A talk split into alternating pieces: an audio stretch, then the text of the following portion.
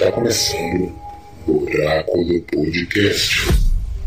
Olá, o Oráculo Podcast está no ar. Eu sou o Carlos Daniel, a voz do Oráculo, e hoje eu serei apenas a abertura. Olá, eu sou o Igor. E o lar é só uma palavra ou é algo que levamos conosco onde vamos? Olá, salve a todos. Aqui é o Profeta César. E você não é uma vovó normal. Eu quero minha vovó. Olá, aqui é Samara. Nunca deve ter medo do que está a fazer quando sabe que está certo. Rosa Park. E está começando mais um Oráculo Podcast.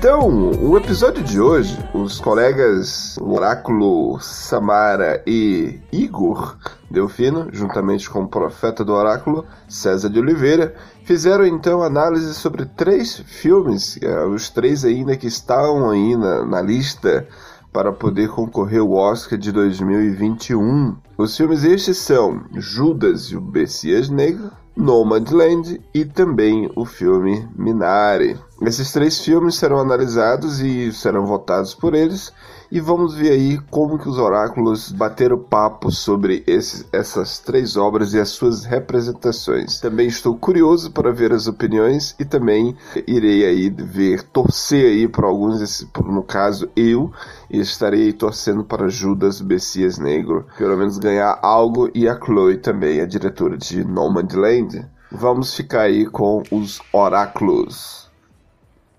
Deputy Chairman Fred Hampton, ordained no Black Panther Party. Repeat after me. A a a a revolutionary.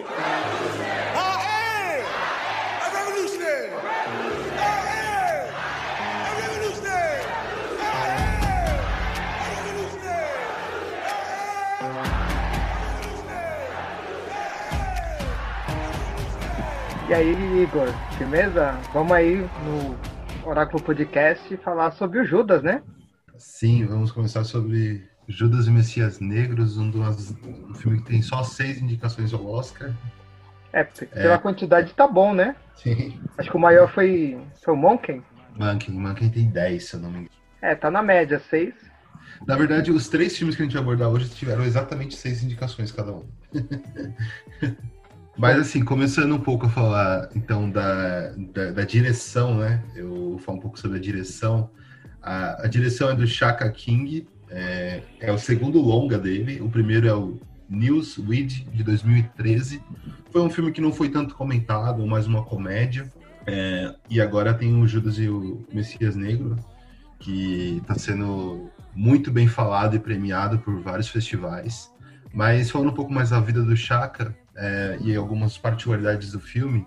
É, o Chaka é um americano de 37 anos, ele é de Nova York, é, formado em ciências políticas, isso já traz um peso sobre o que o filme quer falar. E uma coisa muito legal de Judas e Messias Negros é que toda a produção do filme, desde a, os produtores, direção, é, roteiro, tudo é formado por negros. Então, foi um filme que de ponta a ponta você vai ver a visão negra dos negros, né, sobre um líder muito importante da, da história americana. E muito também é significativo é que o filho do Fred Hampton, Fred Hampton Jr., que é hoje ele é o líder dos Panteras Negras, ele, ele participou de toda a produção do filme, assistindo de perto como estava sendo retratado a, a, imagem do pai dele. Né? Então, particularidades aí da obra. Ô Igor, você falou do primeiro filme dele, o. É New Weed? Isso? Acho que é Newly Weed, se eu não me engano. Ah, New Weed. Eu achei, eu achei o tema muito interessante. É um filme sobre maconheiros, né? Não de maconheiros. Que mostra um, um, triângulo amoroso complexo, assim, o filme. Eu gostei da temática. Mas eu não conhecia bem, assim, esse filme específico. Mas como o diretor é. só tem dois filmes, eu achei, assim, substancial, né? dois filmes ter temas bem legais. É, e uma coisa bacana também é que é, os produtores do filme é o Chaka King, o Charles Don King E o Ryan Coogler, Ryan Coogler, diretor do Pantera Negra, né? É, ele tá na produção do filme, então também bem legal isso, E né? outro ponto importante que eu descobri depois, ele foi aluno do Spike Lee, né? Shaka King. Ele foi aluno também, eu sei que a Cruz Chazal foi também. Ele, ele se formou, né? Igual você falou em, em- em ciências políticas, depois ele vai, vai fazer o, aulas de cinema e tem aula com o Spike Lee. Aí já dá, dá pra ver né, a dimensão do diretor, né? As influências, né? Vocês querem falar um pouco sobre os atores? Que eu acho que sei que vocês dois são muito fãs. Principalmente do Lakeith Stanfield. Acho que o que eu conheço mais, ele. É, não, eu, eu sei que sei que você gosta bastante ele é de Atlanta, né? Do- Eu gosto- eu gosto. Sim, muito dos ele dois. faz. Atlanta tem um dos melhores episódios, é com ele, protagonizado por ele. Sim. Pra mim é um dos fa- meus favoritos. Episódios são é o que tem ele sozinho, é o episódio, ele é o, é o centro do episódio. Além do Atlanta, ele já fez alguns outros filmes. Ele fez Corra também, junto com o Daniel Kalu. Ele fez. O último que eu assisti agora com ele, mais recente, foi Fotografia. Que ele faz com a Aissa Perfeito, Ryan, que eu gosto muito dela, eles dois juntos. Eu gostei muito, eles como um casal. Ele fez um recente também na Netflix, mas aí foi uma comédia romântica, que ele faz com a Gina Rodrigues. Fotografia foi um filmaço mesmo. Bem lembrado. Eu, eu gostei bastante também do Atlanta. Ele tá muito bem. E o Dennis Glover, né? Organizou Sim. muito bem, escolheu um elenco incrível para fazer Atlanta. E já vai começar a gravar, porque ficou um tempo, né? Sem gravar. Não, tem uns três, eu acho que é dois anos, que não saiu nada, nenhum episódio. Vai começar a gravar a terceira e a quarta temporada junto agora esse ano. Já pra ser lançada. Eu tô esperando muito dessas novas temporadas agora. E você falou uma coisa importante, né? Os dois já trabalharam junto em Corra, né? E Sim. novamente eles estão aí no Oscar. Ambos, né? Então assim, temos. Eu acho que uma coisa que eu gosto. Sim, sim. Uma coisa que eu gosto muito do Laquinha é, acho que é a. que ele entrega na. Acho que no olhar dele. Sim. E passa ali né? só no olhar dele. E na cena, que uma cena pra mim marcante no Corra, é a cena que foca assim no rosto dele, o olhar. Ele consegue passar muitas coisas através do olhar dele, Muito expressivo que é mesmo. muito marcante. Ele é muito expressivo. E você pegar essa trinca de atores aí, né? Você pega o Daniel Kaluuya. Daniel Kaluuya começou no é, Black Mirror. Foi a primeira vez que eu encontrei ele atuando, foi lá no segundo episódio de Black Mirror, que ele dá um show mesmo. E corra sem... Tem nem o que falar, né? Mas o Jesse Blessman também tá muito bem, né? Com o Ryan Mitchell sendo... A gente até falou há pouco tempo dele atrás, né? Do, episódio Estou Pensando em Acabar com Tudo. É, como ele é bom também, né? Três atores muito, Sim, muito bons sim. mesmo. Ontem mesmo eu tava até conversando com o Carlos sobre ele, que é a primeira vez que a gente vê ele, acho que ele não passa esse. Ele é um policial, mas ele não passa esse olhar que ele, a gente sempre vê ele nos personagens mais estranhos. Ele tem um. Ele dá até medo. Eu tava, eu tava conversando ontem com o Carlos isso, né? Os personagens dele é meio psicopata, algo assim, ele tem um olhar. E esse é o primeiro personagem que eu vejo que ele não é assim. É, ele tem esse, ele tem esse perfil no filme o, no- o novo jogo, né? Ele tem esse perfil E muitos estranho. personagens que eu assisti com ele, ele tem esse jeito meio diferentão. Sim, e o Daniel Kaluuya, no caso, tá pra levar, né? Ator coadjuvante. É, ele é uma- o favorito. Vou, vou entrar nas, É. nas indicações aqui, a gente pode até falar um pouquinho mais. Sim. Então, melhor filme, é, tá indicado a melhor filme, lembrando sempre que o melhor filme é entregue o prêmio para os produtores. Então, o Shaka King pode levar essa estatueta aí com o melhor filme também, porque ele é produtor, junto com Ryan Coogler, o King, o Charles D. King também. É, melhor ator coadjuvante, Daniel Kaluuya. Melhor ator coadjuvante também, o Lakeith Stanfield. É, melhor roteiro original, que vai pro Shaka King, que também é roteirista, e do Will Ber- Berson, também é roteirista. É, melhor fotografia, se ganhar, vai pro Sean Bobbitt. E melhor canção original vai por Fight to You, do grupo Hair. Nossa, é muitas Mas aí é um filme que com muitas indicações. Eu acredito que o Kaluuya ganha isso daí. É, eu acho que é o, o, o grande favorito. Acho que a canção original também. Eles estão bem fortes também. Bem Eu acho que Eu gostaria de melhor filme, mas depois a gente fala disso. pra mim seria surpresa se ele não ganhar, né? Ele tá bem cotado. As últimas premiações, ele ganhou, no domingo passado, ele ganhou no prêmio da crítica. Ele ganhou e ganhou no domingo passado o Sindicato dos Atores. Ele também ganhou como Sim. melhor ator coadjuvante. É, melhor filme eu acho que tinha que ser uma, uma revolução muito grande em Hollywood, porque ganhar um filme sobre uma temática negra, é um cara que foi assassinado muito amando do, do, do gênio do FBI, né? Que é o J. Edgar, né? Que, que mandou matá-lo e, e um filme muito com uma temática um pouco socialista, né? Então eu acho que o, a academia tem que estar, ser muito revolucionária mesmo para dar como melhor filme, mas a nossa torcida fica aí, né? Sempre. E eu pensei nisso. Igor, é, em dois filmes específicos, né? Um de 92, que é o. Aliás, 93. Saiu em 92, mas provavelmente concorreria em 93, que é o Malcolm X, né? Spike Lee. E o Selma, né? Depois. Mas nenhum, nenhum dos dois concorreu na- a nada. Quer dizer, Sim, o Selma concorreu, mas o Malcolm X nem foi indicado. exato. Pens- Pensando em um líder assim negro, né, que foi representado na, no cinema, mas como o Fred Hamilton não lembro igual, só esses dois. Então vamos para sinopse? A sinopse do filme é a história real sobre o membro que se infiltra nos Panteras Negras nos anos 60 para espionar o líder dos Panteras Negras no Chicago, a mando do FBI. Bom, eu acho que é fundamental, antes da gente começar a entrar no filme mesmo, é falar brevemente mesmo sobre o Fred Hampton, né? Quem é esse cara, né? É, eu conhecia, vou perguntar para vocês se vocês conheciam também, eu queria fazer uma pergunta também. É, o que, que vocês estavam fazendo? Quem era vocês com 21 anos? Não sei se Samara tem já 21 anos ainda, mas é o próximo dos 20.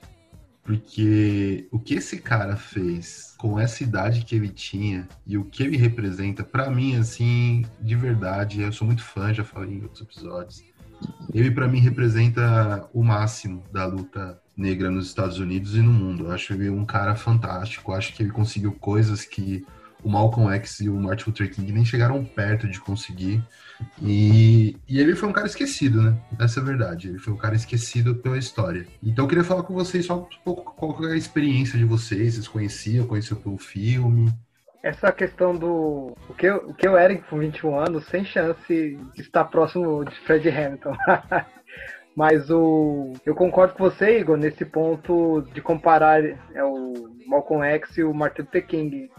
Porque quando você lembra dos dois, e você assistindo o filme, essa articulação que ele faz com os grupos, o Martin Luther King conseguiu um pouquinho disso, né? Um pouco.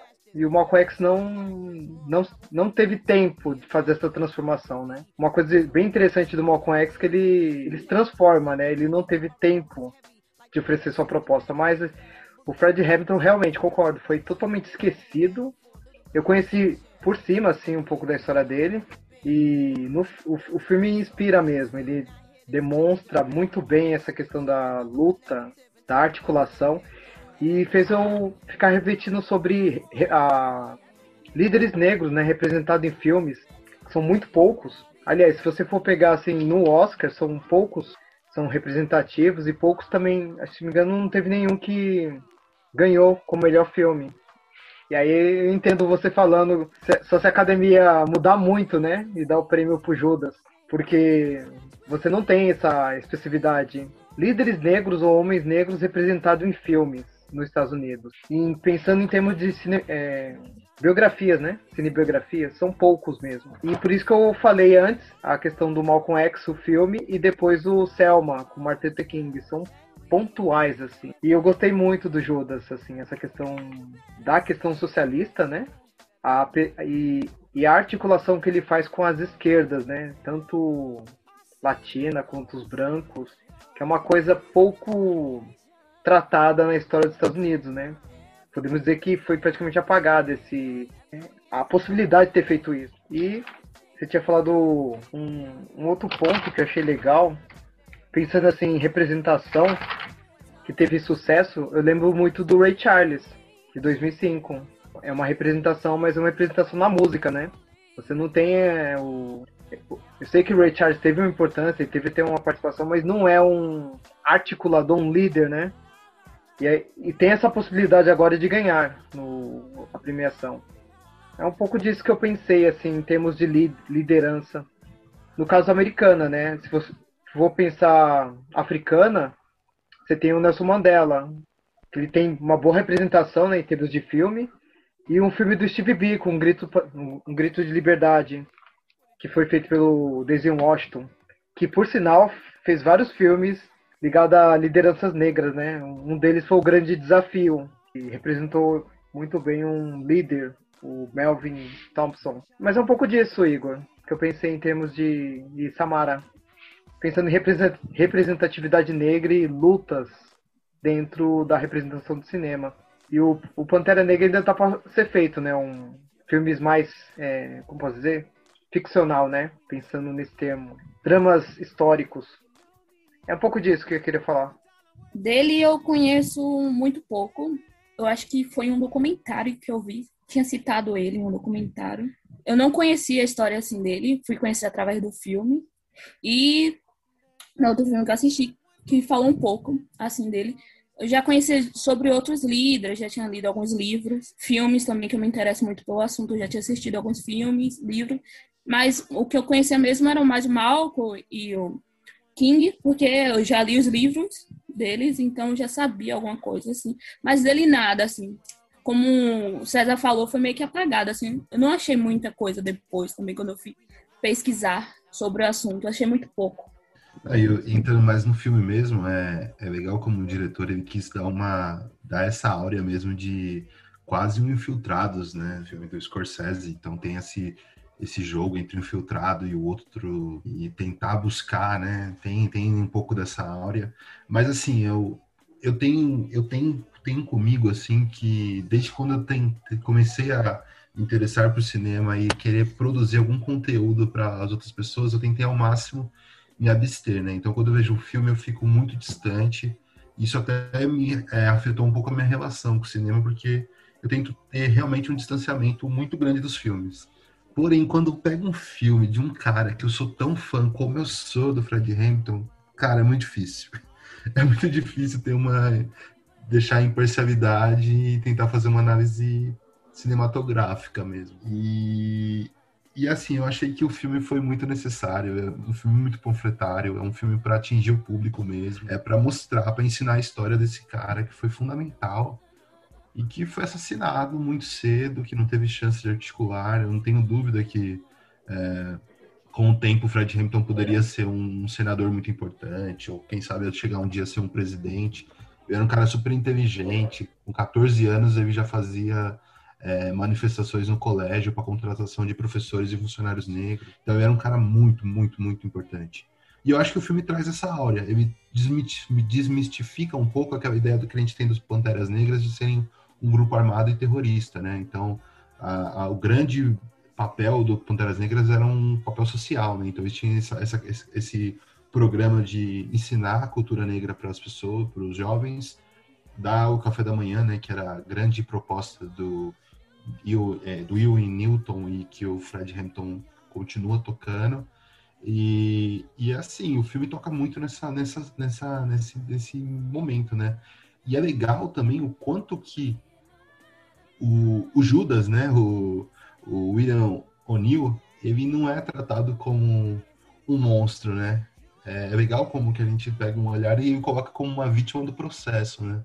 Foi um cara que foi chantageado e que estava à mercê de uma situação muito difícil, né? É, pensar no, no tempo que era aquela época, né? Porque era uma época que as pessoas eram enforcadas, né?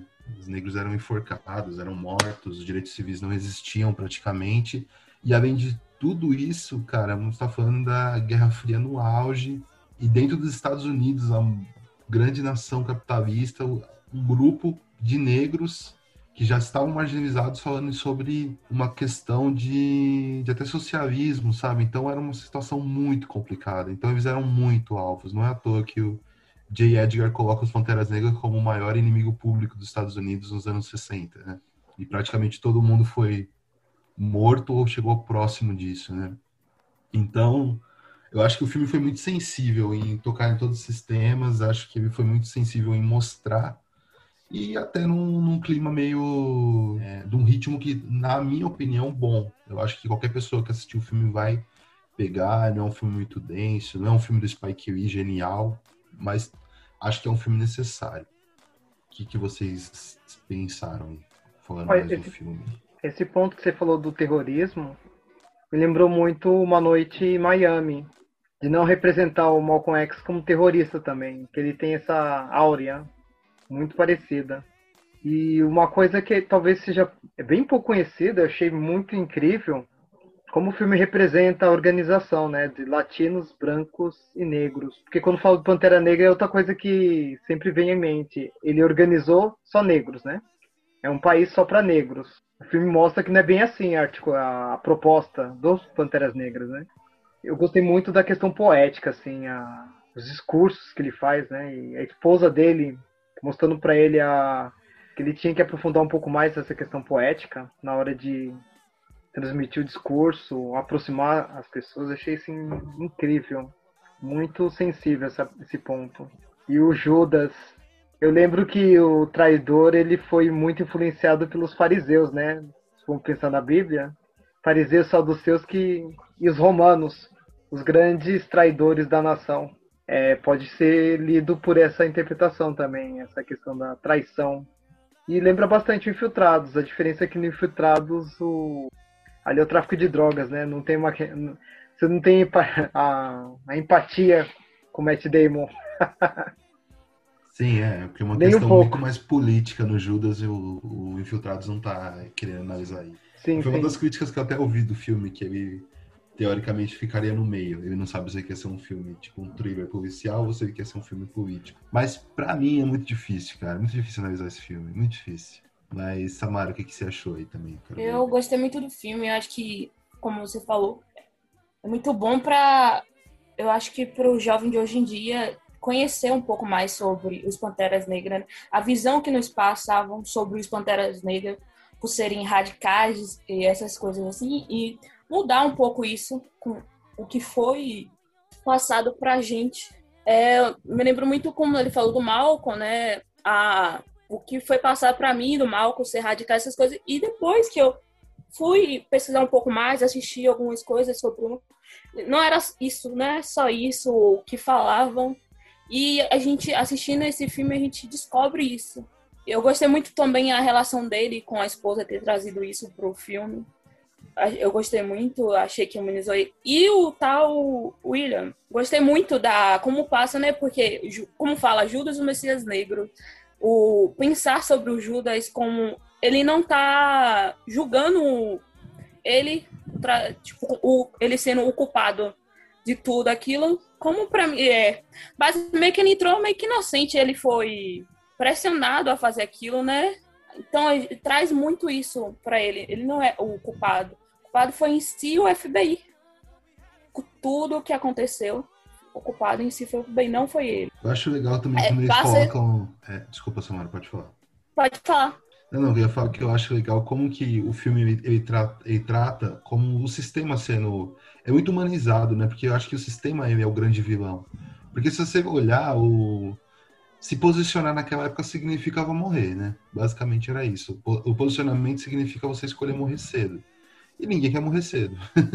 Por mais idealizado que você quer, ninguém quer morrer cedo. O Fred Hampton tinha muita convicção que ele ia morrer cedo e ele estava muito ok com isso. Sim, E o William O'Neill não estava ok com isso, e tudo bem não estar ok com isso. Mas um personagem que eu achei bem legal também é, é o Roy Mitchell, porque o Roy Mitchell, que o Jesse Plasmon faz, ele é um policial que ele questiona várias vezes, uai, será que tá certo isso que a gente tá fazendo? Porque tudo que ele tava fazendo é pra aprender, ele queria aprender, o Fred Hampton. É, e aí, na- naquelas conversas dele com o J. Edgar Hoover, Hoover, é isso, César? Me corrige. Isso O mesmo, grande Edgar Hoover. as conversas Gosto que ele de Gar, tem, né? É, é, as conversas que ele tem com esse cara falando, mas você quer isso? Você quer que sua filha chegue com um cara negro e contamine sua família? Então, tipo assim, a pressão que esse cara tava sentindo também ali para executar a função era muito grande. Então mostra como que é difícil ser correto num sistema corrupto, corrompido de ideias e valores. E eu acho que o filme né? traz isso, uma visão muito humana, sim, totalmente corrompido em todas as ideias, né? todas as formas. E um ponto que chamou muita atenção, Igor de Samara, é o seguinte, a... se vamos pensar lideranças é, negras no Brasil em termos de representação em filmes assim, aqui é muito pior ainda, porque nem terroristas, às vezes alguma liderança é chamada, eles simplesmente são apagados sem filmes nenhum. o que você pega às vezes é o que eu lembrei, eu lembrei do Besouro, lembrei do qual foi o nome, o Zumbi dos Palmares, né, que você tem uma representação, mas um filme sobre o, a participação ali do movimento negro, movimento unificado, 78, a articulação deles, Abdias Nascimento, o tão glorioso Milton Santos na geografia, simplesmente são pessoas que ou você que eu estou pensando em, termos de fi, filmes ficcionais, né? Não documentários. Documentários talvez se encontra, mas ficção é muito difícil. Tanto, vamos lembrar, né, que foi atacado bastante Marighella, o filme, que foi impossibilitado de estrear. É uma liderança negra, mas o, o filme foi muito atacado. Então, assim, no Brasil, essa luta é muito, é muito mais difícil, né?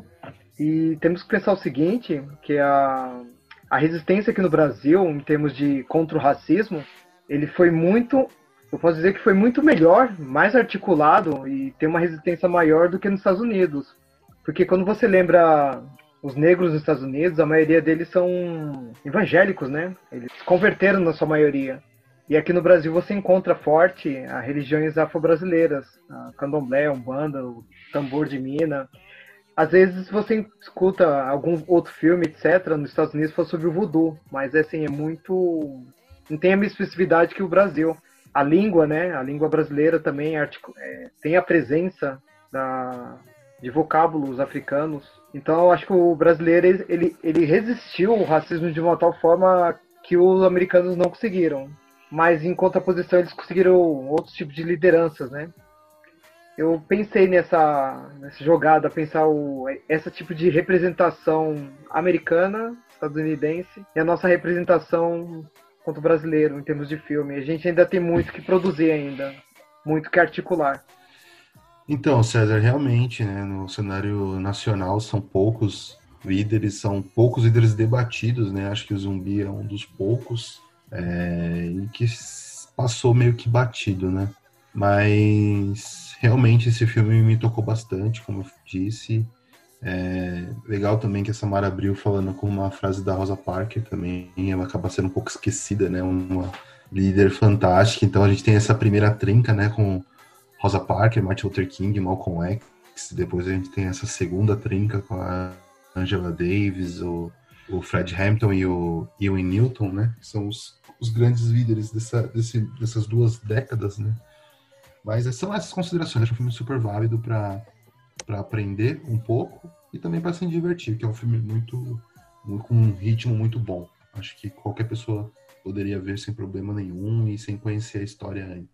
Sobre que César falou que no Brasil, de fato, não tem muitos. Eu não me lembro de ter assistido algo além de documentário, assim.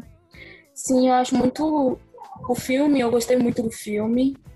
Achei extremamente necessário, principalmente agora. Ainda mais para nova geração conhecer um pouco mais sobre isso. Principalmente os filmes sobre o assunto específico, sobre líderes. São muito antigos e trazer isso de novo para a gente, para a nova geração, é muito bom. Li alguns livros bem interessantes que eu acho que é muito bom para pessoal ler e entender um pouco sobre isso. E brasileiros, alguns livros brasileiros muito bons que tem aí para se ler. Eu já dou de cara a Quatro Torres para esse filme, acho o filme muito bom. Não acho uma obra de arte, não acho que é um filme do nível, sei lá, do Faço Coisa Certa do Spike Lee, em termos de linguagem cinematográfica, mas a mensagem é muito importante, é muito boa. Então eu dou minhas quatro torres aqui. Eu vou seguir a linha do Igor e as Quatro Torres vai principalmente pela representação de um líder totalmente esquecido, né? E ao mesmo tempo você resgatar o seu traidor, né? Explicar por que, que ele fez aquilo. Eu achei isso muito relevante e possibilitar também, né, questionar as ações do FBI e outros tipos de organizações estatais que fazem a mesma coisa, né, centro de inteligências. É isso aí. Eu dou quatro torres e meia. Eu gostei do filme muito, achei o assunto interessante, a canção, o- as interpretações, principalmente do Daniel Kaluuya, eu gostei muito. Espero que ele ganhe o Oscar por esse filme e por isso eu dou quatro torres e meia. Então, Judas de Messias Negro fica com 4.1 e se mantém aqui no Oráculo com vigor, né? É, só um comentário, é, não lembro se passou isso no final do filme, mas é, o Mitchell O'Neill, né, que é o Judas, né, ele, ele vai para um programa de... ele ganha um posto de gasolina, vai para uma cidade no interior dos Estados Unidos e depois de anos, nos anos 80, final dos anos 80, ele é convidado para dar uma entrevista. Depois que ele dá essa entrevista, que ele abre o jogo sobre o- as atuações dele dentro dos Panteras Negras, ele fica tão perturbado com aqueles fantasmas que ele comete suicídio. Então, uma história também complemento dessa história do filme. Eu não lembro se o filme fala disso no finalzinho. É só como uma curiosidade.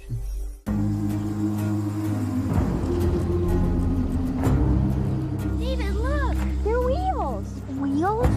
여기 대체 어디야? 집이지? 우리 새로 시작한다고 그랬잖아. 이게 그거야. 아빠는 빅 가든 하나 만들 거야. What a wonderful day to be in the house of the Lord. If you're here with us for the first time, please stand. What a beautiful family. Glad you're here. How's your daddy like that new farm? He growing things good, doing things right? Yes. E agora vamos para o Minari, né?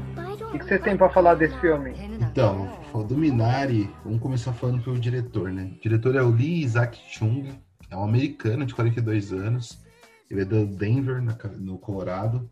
Apesar que provavelmente ele vem, de famílias coreanas, né? Ele tem, todo feno- fenoticamente ele é muito associado ao coreano, né? Então acredito que a família dele seja de lá, apesar de ser um americano.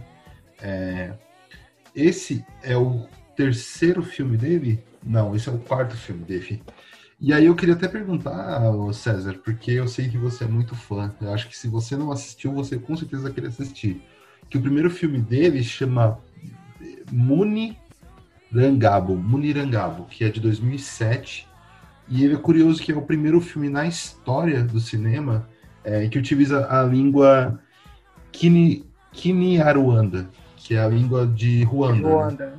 E ele Isso. fala sobre os conflitos entre os Hutus e os Tutsis, que é mais ou menos o, é o mesmo conflito que tratado no Hotel Ruanda. Porém, com, com os próprios africanos, com a língua africa- africana, então acho que muito mais real até que o Hotel Ruanda. Você conhece esse filme?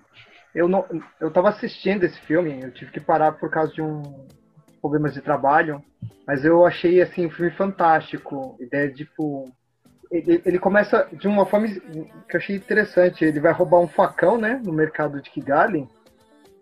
Ele encontra um amigo dele, só que aí ele passa uma, ambos, né, passam por uma jornada de conexão com o passado. E o personagem central ele tá buscando justiça, né, para os pais. E essa questão do facão no- em Ruanda é uma coisa muito traumática, né? Tanto que ficou conhecido como temporada de facão. Foram 100 dias de termínio gigantesco. Acho que foi, foi o maior genocídio que se tem de história. A quantidade de pessoas mortas por, por dia foi absurda, assim. Eu não tinha totalmente conhecimento do, desse filme. Ele teve tanto foi o primeiro sucesso dele, né, o, do diretor. Depois ele teve mais dois filmes que foram um pouco mais é, passando meio apagado, até chegar no Minari. E eu achei interessante que assim é bem distante um tema do outro, né? É, o primeiro filme falando do genocídio, e esse Minari são, mas enfim, essa questão do, do diretor ter escolhido esse filme dá para ter uma é, mesmo que os outros dois filmes não fizeram sucesso, mas dá para ter uma noção da sensibilidade desse diretor, né?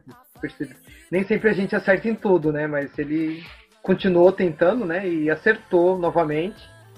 E eu vou terminar o filme até, até pensando em fazer uma gravação dele, porque eu, eu gostei demais, assim.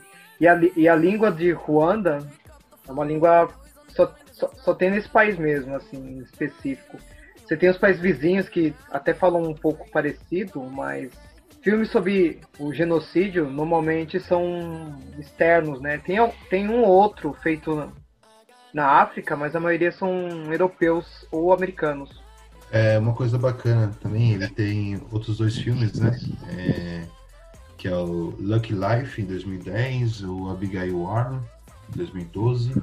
Mas ele também, depois de Minari, ele vai gravar um live action do, da animação Your Name, que é um dos meus das animações favoritas. Eu amo esse filme. Eu estou muito curioso para ver como vai ficar essa, esse live action. Ele que vai dirigir? Isso, ele vai dirigir. Foi uma surpresa. Não sabia, eu gosto muito também. É, eu, eu tô um pouco receoso, que eu, eu não gosto de mexer em coisa que já deu certo, mas vamos ver o que, que, que acontece, né? É, entrando nas indicações, né? O Minari foi indicado a melhor filme. A produtora é a Cristina Wu. É, melhor direção, Lee Isaac Chung, né? Melhor ator, o Steve, Steve Yeun. É, gente, vou ter dificuldade de falar todos os nomes aqui, tá? Se alguém souber melhor, pode me corrigir. É, a melhor atriz coadjuvante, que é fantástica, é Yoo Jung Minha torcida. Melhor roteiro original, que vai pro Lee Isaac Chung, que ele é também um roteirista e diretor. E a melhor trilha sonora, que é da Emily Mossieri. Então, o Minari também, com seis indicações, é um dos, dos filmes favoritos a ter pelo menos alguma premiação, né? É, eu acho que roteiro original, talvez ele esteja disputando mesmo, e melhor atriz coadjuvante. Acho que essas duas categorias estão as melhores chances de Minari, mas eu não escolheria ele de melhor filme também, não, porque ele tem uma boa chance. Mas entrando mais no filme, ou vocês querem falar alguma coisa das indicações? Qual o sinopse do filme? Minari conta a história de uma família sul-coreana que se muda para uma pequena fazenda no estado de Arkansas, em busca de um sonho americano. Eu acho que esse ponto que ela acabou de falar do sonho americano foi pegou no filme. O que que você acha, Igor? Essa ideia do vencer eu com acho- seus próprios própria luta, né? Eu acho que a, ideia central do filme é essa, né? Eu, eu destaquei três pontos aqui que eu gostaria de falar do filme. Primeiro, o sonho americano. A segunda, a dificuldade de ser imigrante. E é o terceiro ponto, felicidade se compra. Eu acho que são os três temas, na minha opinião, os três temas centrais, centrais que o filme tenta falar. Eu vi um quarto, Igor, faltou aí Pode na sua falar. lista. Pode O falar. filme, o, o filme é visto do ponto de vista de uma criança. Também, tem isso. O David. Isso também. Ele, O David é. ele, é o- ele que é o viu todo o- olhos, né? o panorama do filme. Achei isso muito sensível, muito incrível. Não, então, o filme basicamente é sobre o- o- um pai, né? um- uma família, né? Então, você tem um pai que ele tá querendo, tá em busca desse sonho americano, então ele tá querendo progredir. Eles, eles vêm da Coreia do Sul, param numa cidade an- antes, é, eles trabalham ali é, selecionando, é, classificando o gênero de frango, né? Entre masculino e feminino. E ele tá querendo progredir, tá querendo uma fazenda, tá querendo é, conseguir algo melhor para a família dele. Tem esse sonho americano do progresso, de conseguir todo mundo na América tem o seu lugar ao sol, que basta você tentar e, e, e ser persistente que você vai chegar lá. Então ele está querendo construir uma fazenda. É, a Mônica tem muitas ressalvas com isso, né? Ela tem uma, ela é mais uma categoria mais pé no chão, não troca certo pelo duvidoso.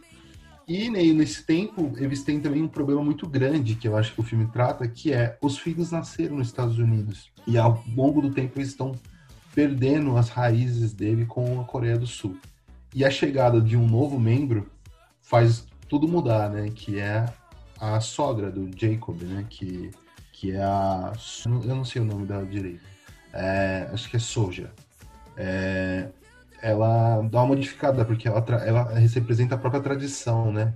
Da família, que já está se tornando um pouco mais ameri- americanizada. E o outro ponto que eu acho que o filme trata muito é o que, que é mais importante para uma unidade familiar? É você ter uma casa super boa? É você ter um emprego melhor? É o progresso? Ou é a própria família?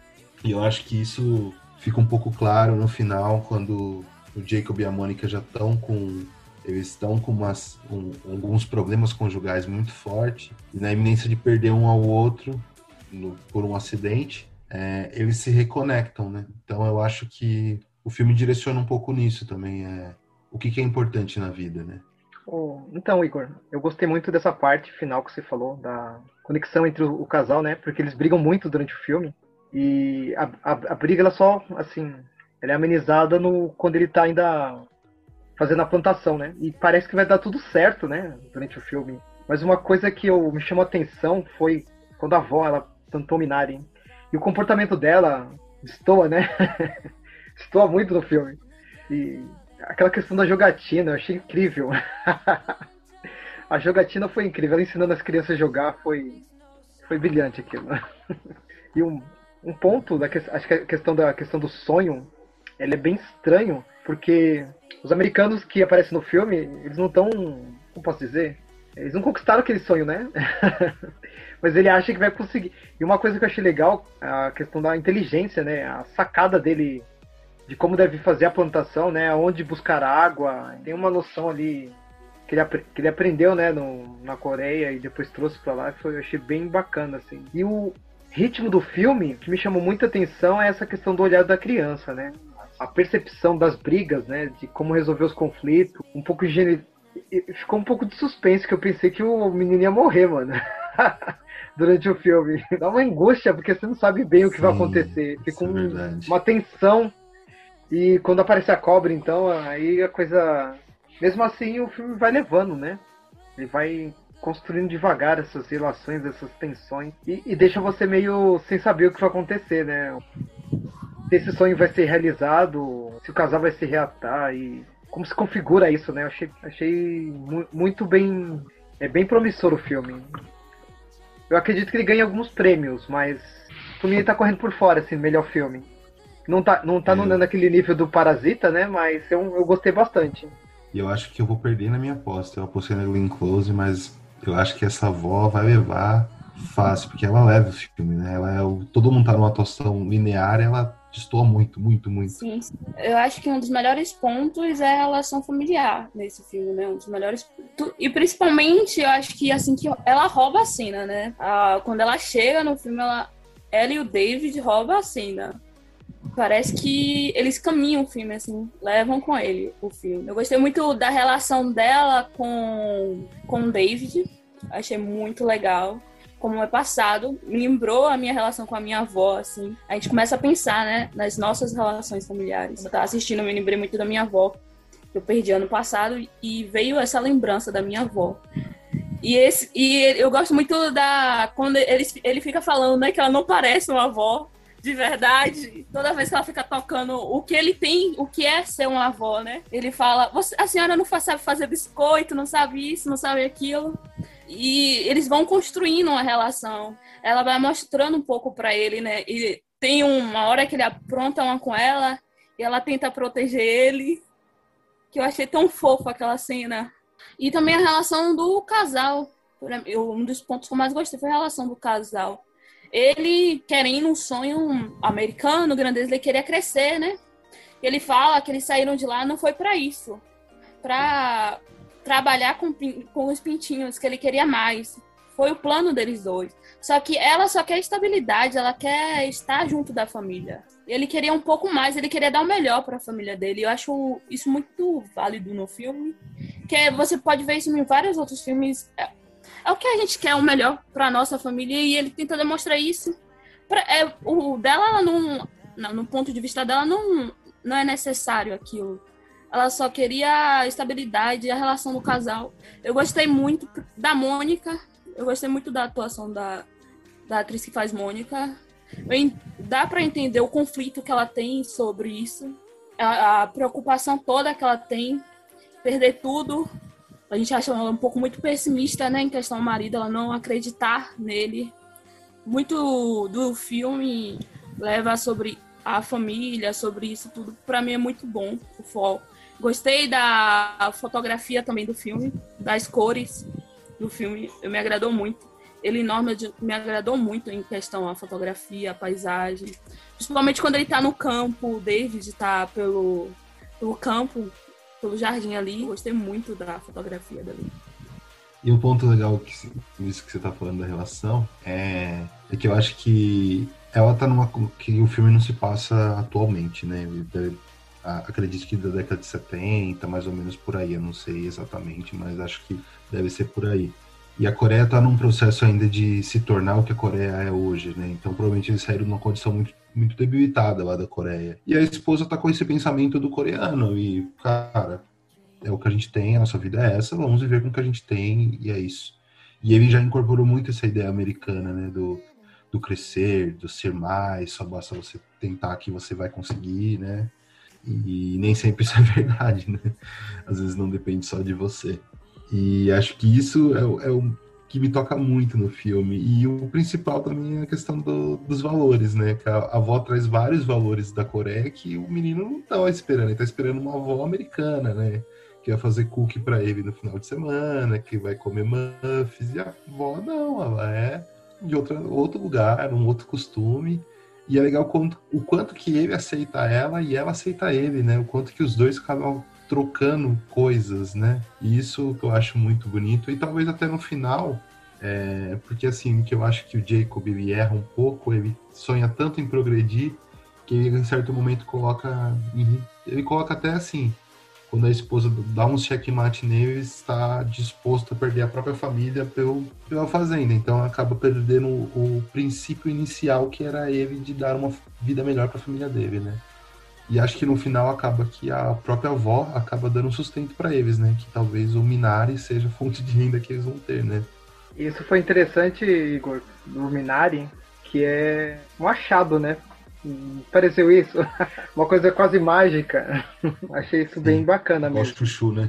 E vamos para as Mas- torres agora? Isso, vamos lá. Eu acho que o filme tem muitos méritos, eu acho o filme muito fofo, realmente. Acho que as relações familiares dele são muito boas. Tem algumas coisas que eu achei que deixou a desejar, eu gostaria de ver trabalhar um pouco mais essas relações. Eu acho que talvez por ficar na ótica sempre do menino, as relações não são tão aprofundadas como eu gostaria. Mas eu acho que três torres e meia. Eu já acho o contrário, Igor. Por isso que eu vou dar quatro torres. Normalmente, quando você. Uma mente de uma criança, quando ela vê assim. Como que é o pai, como que é a mãe, como são, funcionam as coisas, é sempre um pouco limitada. Você não consegue pegar mais a fundo por que, que tá correndo aquilo. E o diretor fez bem essa parte, assim, assim, na medida do possível. E isso me chamou muita atenção, assim. E a, a preocupação dos pais com, com ele. E é difícil realmente filmar do ponto de vista de uma criança e, e- ficar daquele jeito, assim, tão bem encaixadinho cada coisa. Por isso vai quatro torres. E aí, a questão das, da parte técnica ficou ótimo mesmo. A fotografia, a edição, o encaixe de cada personagem. Ficou muito bom mesmo. Também vou dar quatro torres. Sendo que eu, se fosse assim, só pra atuação do David, a vovó daria cinco pra cada um. Tô apaixonada por, por ele, assim, ele é muito, muito fofo. Estava olhando o Instagram dele há pouco tempo. Ele tirou umas fotinhas com os pintinhos, que, cara, muito, muito fofo ele. Gostei muito da atuação deles dois. Em geral, o filme é bom, eu achei bom.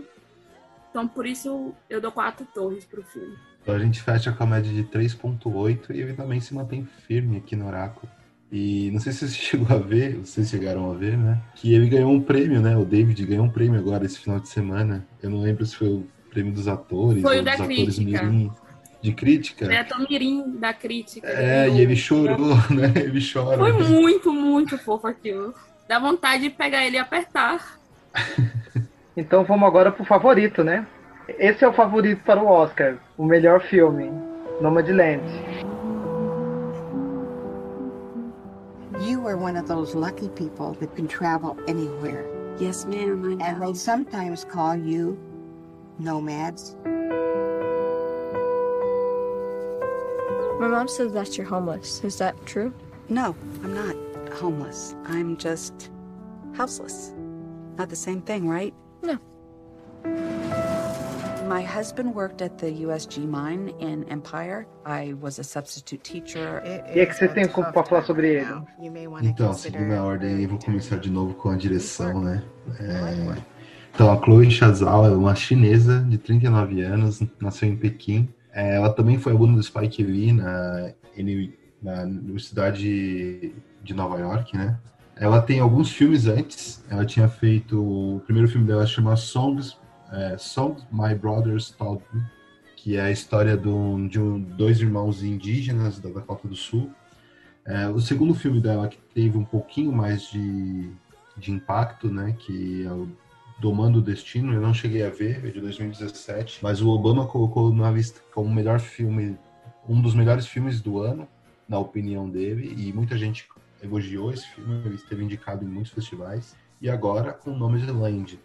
Porém, ela também já está terminando já a pós-produção do filme Eternos da Marvel, né? Então a gente pode ter uma, uma diretora ganhadora do Oscar aí dirigindo um dos filmes da Marvel, um dos mais esperados, né? Que é Os Eternos. É, Nomadland também está indicado seis indicações ao Oscar, então ele está como melhor filme, que aí a Chloe Chazal também é produtora, a Frances McDormand também é produtora, tem mais três pessoas como produtores, que é o Peter Spacer, a Molly Asher e o Dan Devlin. É, a melhor direção também, tá tendo disputado por Chloe Chazal, né? Melhor atriz para Frances McDormand. É, melhor roteiro adaptado, Chloe Chazal também. É, esse filme foi inspirado também num, num filme, no, no, livro, né, da Jessica Bruder, que chama Nomadland, é, Sobrevivendo à América do, do século XXI. Achei bem interessante o nome do livro que é, inspirou o filme. A melhor fotografia, com Joshua James Richard, e a melhor montagem com a Chloe Chazal. Ela faz quase tudo nesse filme. Então, é um filme com seis categorias e muitas chances de ganhar pelo menos uma ou duas. Ambientado alguns anos após a crise econômica de 2008, o filme acompanha a viúva Fern, interpretada pela Frances McDonald, que viaja pelas estradas norte-americanas em uma van depois da morte de seu marido e o fechamento da fábrica que sustentava sua cidade, vivendo uma vida fora da sociedade convencional como a norma de moderna. Então, o ponto que me chamou a atenção desse filme é a, que ele quebra a noção de evolução histórica.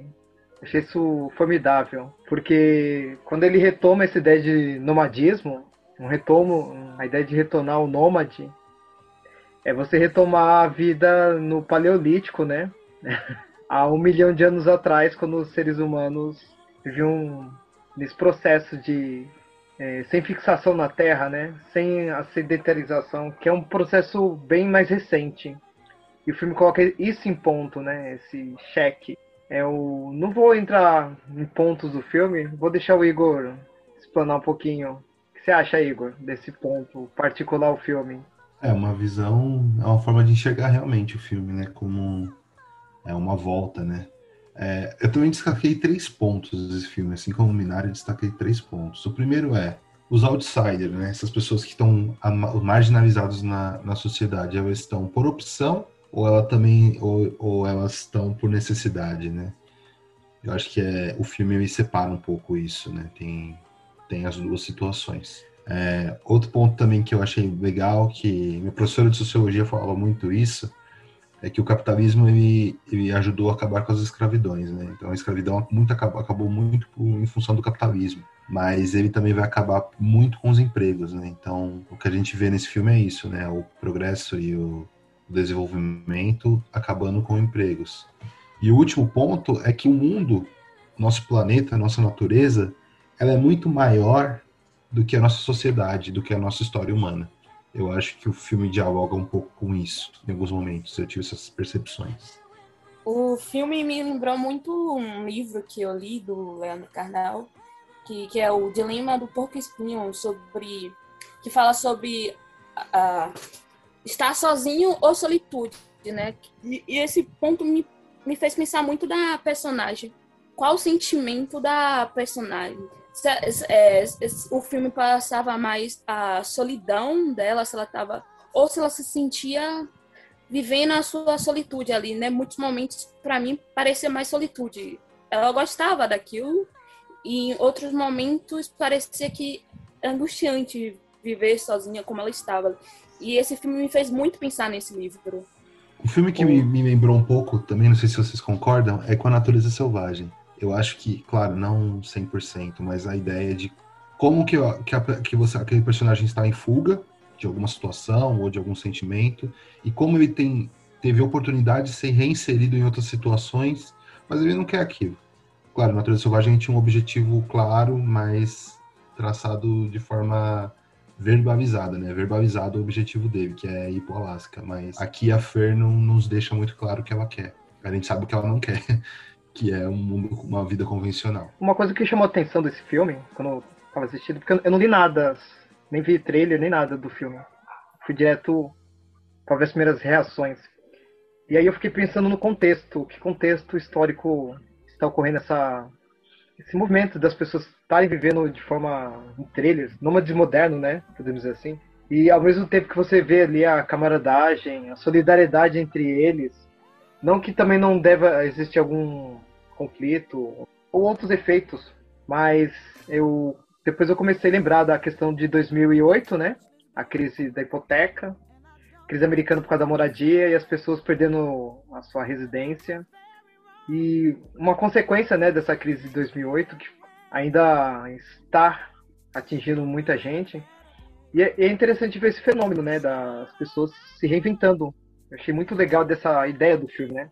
Ah, teve um amigo que falou que é uma romantização da miséria, mas também é uma reinvenção né, dessa, de, dessa população classe média, né? Você pode ver que a maioria são brancos. E é uma visão interessante, assim, pensar dos Estados Unidos, como uma população gigante branca está ali vivendo em trailers, porque não consegue mais sedentarizar. Apesar que, igual você falou, né, Igor? Você tem um híbrido, né? Tem pessoas que têm ainda é, uma. tem a opção de viver né, em residência, mas opta por viver como nômade, experimentar essa liberdade, né? Então, essa questão dos nômades modernos e o trabalho sazonal, né? Que a pessoa vai mudando é, de uma cidade para outra, pode ser uma nova reinvenção do capitalismo também, porque lembrando aqui de São Paulo, né, você também encontra uma grande quantidade de uma população em situação de rua, e você também tem uma população que invade outra prédios, ele não tem residência e mesmo assim eles estão procurando emprego, vivendo em prédios invadidos. Teve um caso que eu achei bem interessante que a uma menina muito nova, devia ter uns 23, 24 anos, ela não conseguia arrumar emprego porque não tinha o endereço, né? Porque é um requisito básico. E lá não, lá a... tem, tem, até uma questão interessante que nos Estados Unidos você ganha pelo que você trabalha, né? Tem essa modificação e aqui ainda está sendo, tá sendo instalada essa ideia de trabalho intermitente, né? A expansão do trabalho intermitente incorporando essa população que está vivendo agora como nômade, né? E o, o, estrago que isso pode gerar futuramente, né? Ou não, né? Mas temos que pensar nessa possibilidade de expansão do nomadismo, porque parece que aquilo ali vai se tornar um, um estilo de vida opcional. Só que como o capitalismo ele sempre está com contradições, né? A pessoa que normalmente vive como nômade, ela também não precisa de consumir tanta coisa, né?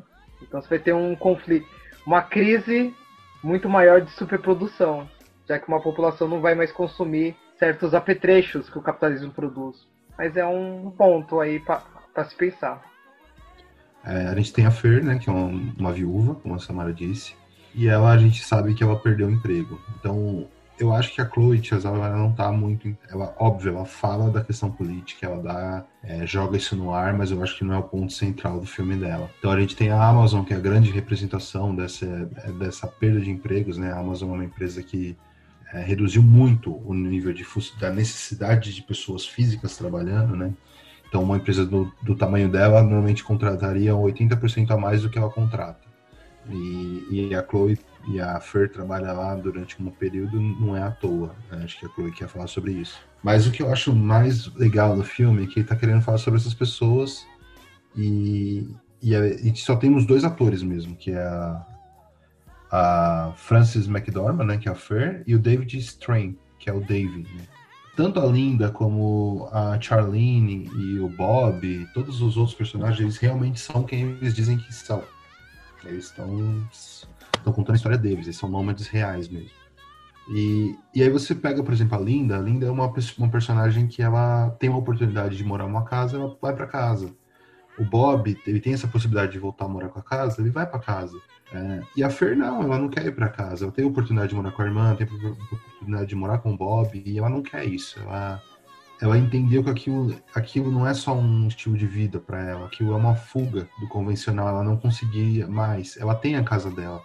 Só que ela não quer mais aquela. Ela não quer mais se manter nisso, ela não quer mais ter essa relação, ela tá num luto, ela tá num processo de luto, ela tá num processo de fuga, um processo de reencontrar a consigo mesmo, que ela não consegue mais entrar nessa, né, nessa sociedade. E eu acho que isso que o filme toca, que é muito poético. É, e, e, assim, teve vários momentos que a gente tem alguns discursos, né? Ela tá conversando, o pessoal tá ensinando como viver no trailer, no acampamento, e aí do nada para tudo.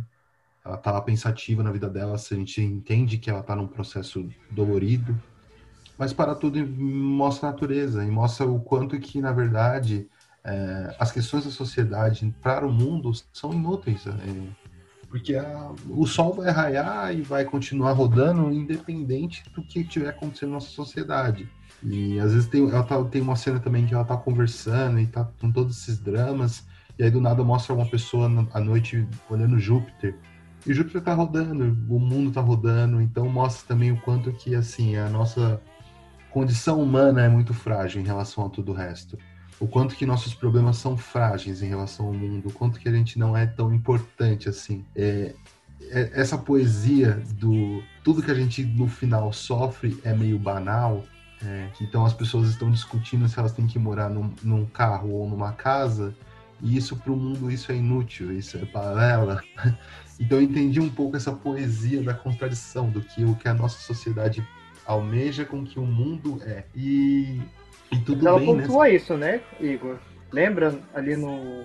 Logo no, No final, final, quando, né? quando, Ela quando eles estão sentados, ela, o cara fala: Você faz várias prestações para comprar um, uma residência, foi isso? Sim, E ela fala: Pra que isso? exato. Para que, por exemplo, eu tenho uma carreira é, Ela- que eu vou ela trabalhar incorporou uma 12 filosofia. horas- sim, que eu vou trabalhar 12 horas por dia para pagar uma prestação de uma casa, que eu vou ficar 50 anos e talvez eu possa morrer com 30 anos e não vivi nada da minha vida. É, essas, essas reflexões que ela traz, o filme traz, né? Então, E- Por isso que eu falei do nomadismo, que é, um, que, é um, que é uma inversão do tempo histórico que é vendido pra gente, de progresso. E aqui estamos retomando o maior período da história humana, que foi o Paleolítico. Foi quase 2 milhões de anos e meio. O capitalismo, no máximo, tem tre- 300 anos. O ser humano viveu milhões de anos como nômade, para depois começar a se sedentarizar. Concordo com você, poesia pura. Então, esse, o filme me levou para alguns lugares quando entrava nessas questões muito naturais, me levava para sempre mostrando assim, o filme tá mostrando os problemas, os dramas daquelas pessoas, a dificuldade de não ter uma residência ou preconceito, ou então o quanto que a sociedade marginaliza essas pessoas, mas também mostra a própria hipocrisia da, da, da sociedade que nos obriga a ter certos padrões é, e condutas para seguir uma linha que isso normalmente nos faz perder a maior experiência que é possível no universo, que é a vida. né? Então, o filme me tocou muito. Ele, ele me, me foi um filme que eu pensei nele, tipo assim, semanas. Foram semanas pensando no que ele estava querendo me dizer, o que que era. E é um filme muito é, subjetivo. Ele não é um filme nada direto. É muito são diálogos, muitas cenas vazias. É, a Frances McDormand tá genial nessa atuação. Se ela ganhar esse Oscar, vai ser muito merecido. Mas, Samara, dá um pouco da sua opinião aí também. como eu falei no começo sobre entender onde você está. Eu pensei sobre a solidão, a solitude, sobre como ela se sentia, como estar ali, mas era o, o- eu acho que assim, como melhor para ela estar naquele momento só e descobrir um pouco mais da vida, ela já não era uma a personagem já não é tão jovem assim, está num momento de descoberta agora da vida. Tem uma personagem mesmo que esqueci o nome, que que tinha descoberto que estava com câncer, que não é personagem, né? Que ali a maioria ali não são atores, como o Igor falou, e sobre aquele momento ali específico que chegou ali para poder viver a vida dela. Ela falou que ia viajar, ia pro menino. Você falou da. Você me lembrou muito isso quando ela falou que ia pro Alasca, onde ela viveu o seu melhor momento. E eu fico, me fez pensar mais sobre a vida, aonde eu quero chegar, se, se é preciso tudo o que- o que eu desejo, almejo para o futuro, né? Se isso mesmo que vai me trazer felicidade. Esse filme me fez muito pensar na vida, no futuro que eu quero. Ele faz muita gente refletir sobre isso. se é necessário o lance mesmo do consumismo mesmo, né? O que a gente almeja para nossa vida, casa, carro, essas coisas assim. Se é necessário isso, trará felicidade para nós. E outro ponto assim que eu gostei muito no filme, que além da fotografia, a cor, as cores para mim maravilhosa. Tem uma cena que ela tá em um lugar acho, meio montanhoso assim, e ela tá andando.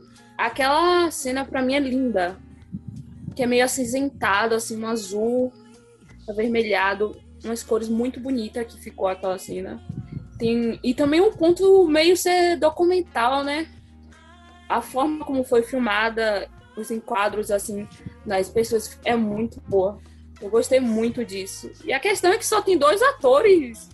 O filme é excelente, só tem dois atores. Você pensar que o filme só tem dois atores. É, a Frances entrega tudo, né? Ela é uma ótima atriz, ela já ganhou dois, eu acho, se não me engano, dois Oscars que ela tem. Ela é uma boa atriz, ela consegue carregar o filme muito bem. E você estava complementando, Samara, antes da gente chegar na, na avaliação, é, é bem isso que eu falei, né? Que, que o, o filme tem um tom cinza, né? Meio escuro, quando tá falando com os personagens, quando tá assim. Mas do nada o sol nasce e a vida é assim estando triste ou estando chorando, o mundo não vai, chover, não vai chover porque você tá triste. A vida é a vida, né? E eu acho que ela trazer isso, esse contraste, foi uma coisa que me tocou bastante. Mas entrando na parte da avaliação, eu, o filme me tocou bastante, é o meu filme favorito do ano. Eu acho que ele merece todos os prêmios que estão ganhando e eu dou quatro torres e meio. É, eu vou dar cinco torres nesse filme aí, porque esses pontos que se levantaram agora pro final, da esperar da vida, né? E transformar essa ideia em cores, em personagens, em roteiro. Fascinante, assim. Cinco torres, bem dado. Eu também dou cinco. Eu acho assim, o que ela tinha e o que ela entregou, né? Ela entregou mais do que ela tinha, assim. Ela conseguiu tirar não só dos atores, mas com das pessoas ali que não não atuaram e a Linda mesmo também ótima pessoas assim normais e ela conseguiu tirar muita coisa do filme, das interpretações, a cena, a fotografia, tudo. Muita coisa ali tem o dedo da diretora. Ela tá quase tudo no filme, né? Tá aí pra ganhar um bocado de Oscar, que ela tá no filme, roteiro, montagem. Então, se ganhar pelo menos os dois, ela leva dois para casa. Então, eu acho que o filme foi muito bom ótima mensagem que o filme passou. Então a gente fecha com 4.8 e Nomadland a gente está favorito no Oscar e na todas as premiações. É um dos grandes aqui dentro do, do Oráculo, né? E Samara, acho que a Chloe ganhou 45 prêmios essa temporada já, considerando todos os festivais. Ela ganhou, eu ela vi ganhou, que tipo, um ela. Eu, tinha de visto, eu não sabia a quantidade, eu tinha visto que ela tinha arrebentado em todos os festivais. É, Foi o filme que mais levou nos festivais esse ano. Então, prêmio aí pelo mundo. Que legal, né? Uma mulher. então acho que só vai ser mais um pra ela botar na prateleira, né? uma mulher chinesa. E é engraçado isso, né? Que a gente acabei não falando, né? O quanto que. Eu, eu faço um paralelo também com aquele filme Era uma Vez um Sonho. O quanto que uma chinesa tem um olhar muito mais sensível sobre o, a condição americana do que o próprio americano, que é o Ron, Ron, Ron Howard, né? No Era uma Vez um Sonho, que foi um filme que eu achei um fracasso. Indicações proféticas.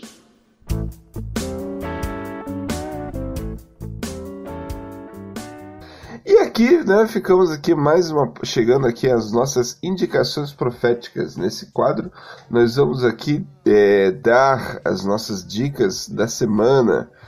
E eu já logo de antemão, né, já coloco aqui uma dica para os ouvintes que está ouvindo a gente e quer, né, nos mandar críticas, sugestões ou apontar alguma incoerência ou falha nos nossos comentários, pode nos enviar tanto pelo nosso e-mail como pelas nossas redes sociais.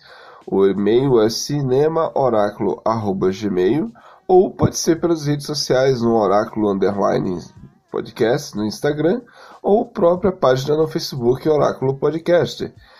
E a indicação que eu faço também para a semana é que vejam a série do Falcão e o Soldado Invernal, pois é muito interessante, aborda aspectos novos para o, esse novo momento da Disney que é levar os heróis para o mundo real. E iremos fazer um episódio mais da frente sobre a, o Falcão Negro e o Soldado Invernal. Então, desde já, já convido os, os ouvintes que queiram assistir, que gostam do universo Marvel, que possam assistir, acompanhar e depois iremos aí conversar com os ouvintes.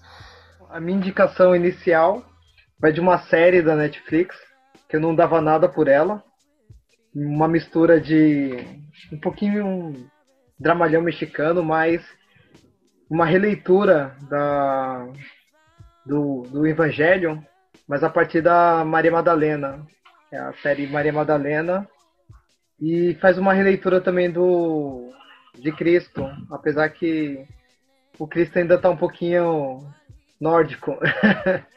Mas a série é muito boa, aponta um, umas direções interessantes e tenta recuperar as várias parábolas dentro dos quatro evangelhos.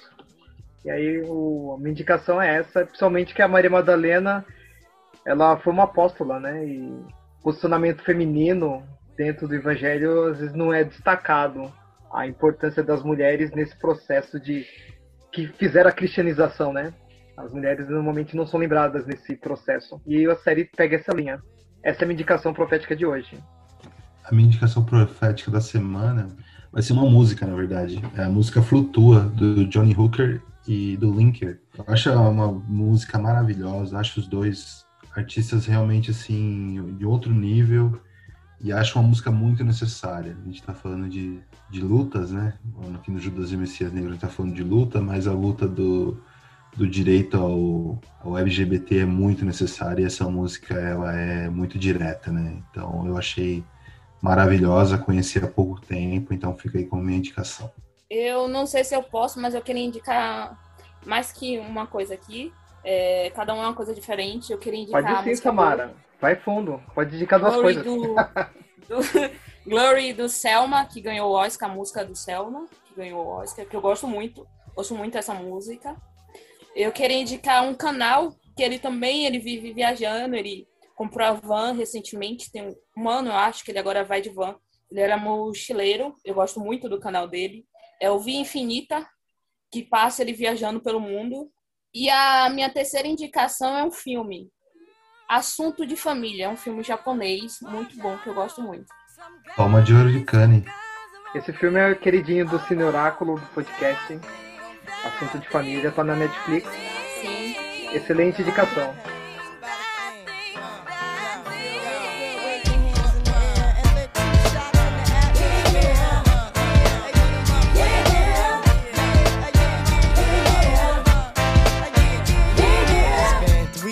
You were looking for your friend. The one you let hit it and never called you again. Remember when he told you he was about to Benjamins? You act like you ain't him, they give him a little trim to begin. Now you think you really gonna pretend like you wasn't down and you called him again. Plus when you give it up so easy, you ain't even fooling him. If you did it then, then you probably can. Talking out your neck saying you're a Christian, a Muslim, sleeping with the gin. Now that was the sin that did Jezebel in. Who you gonna tell when the repercussions spin? Showing off your ass cause you thinking it's a trend, girlfriend. Let me break it down for you again. You know I only say it cause I'm truly genuine. Don't be a hard rock when you really are a gem, baby girl. Respect is just the minimum. Nigga, when you still defending them now.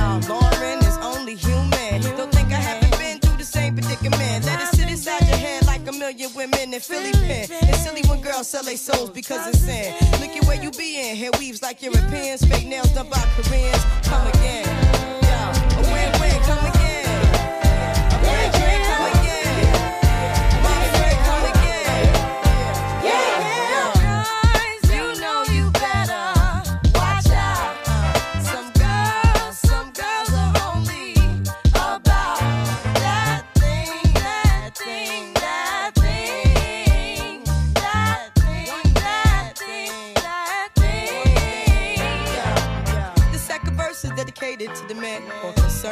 concerned with his rims and his Timbs and his women. Him and his man come in the club like hooligans. Don't care who they your fan, Papa Yang. Like you got yeah. Let's stop pretend. The one that pack pissed out by the waist man, crissed out by the casement. Still in their mother's basement. The pretty face man claiming that they did a bid man.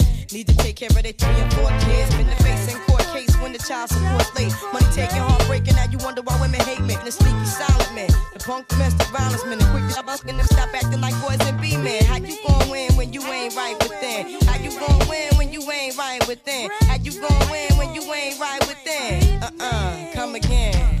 Yeah. Yo, yo, come again.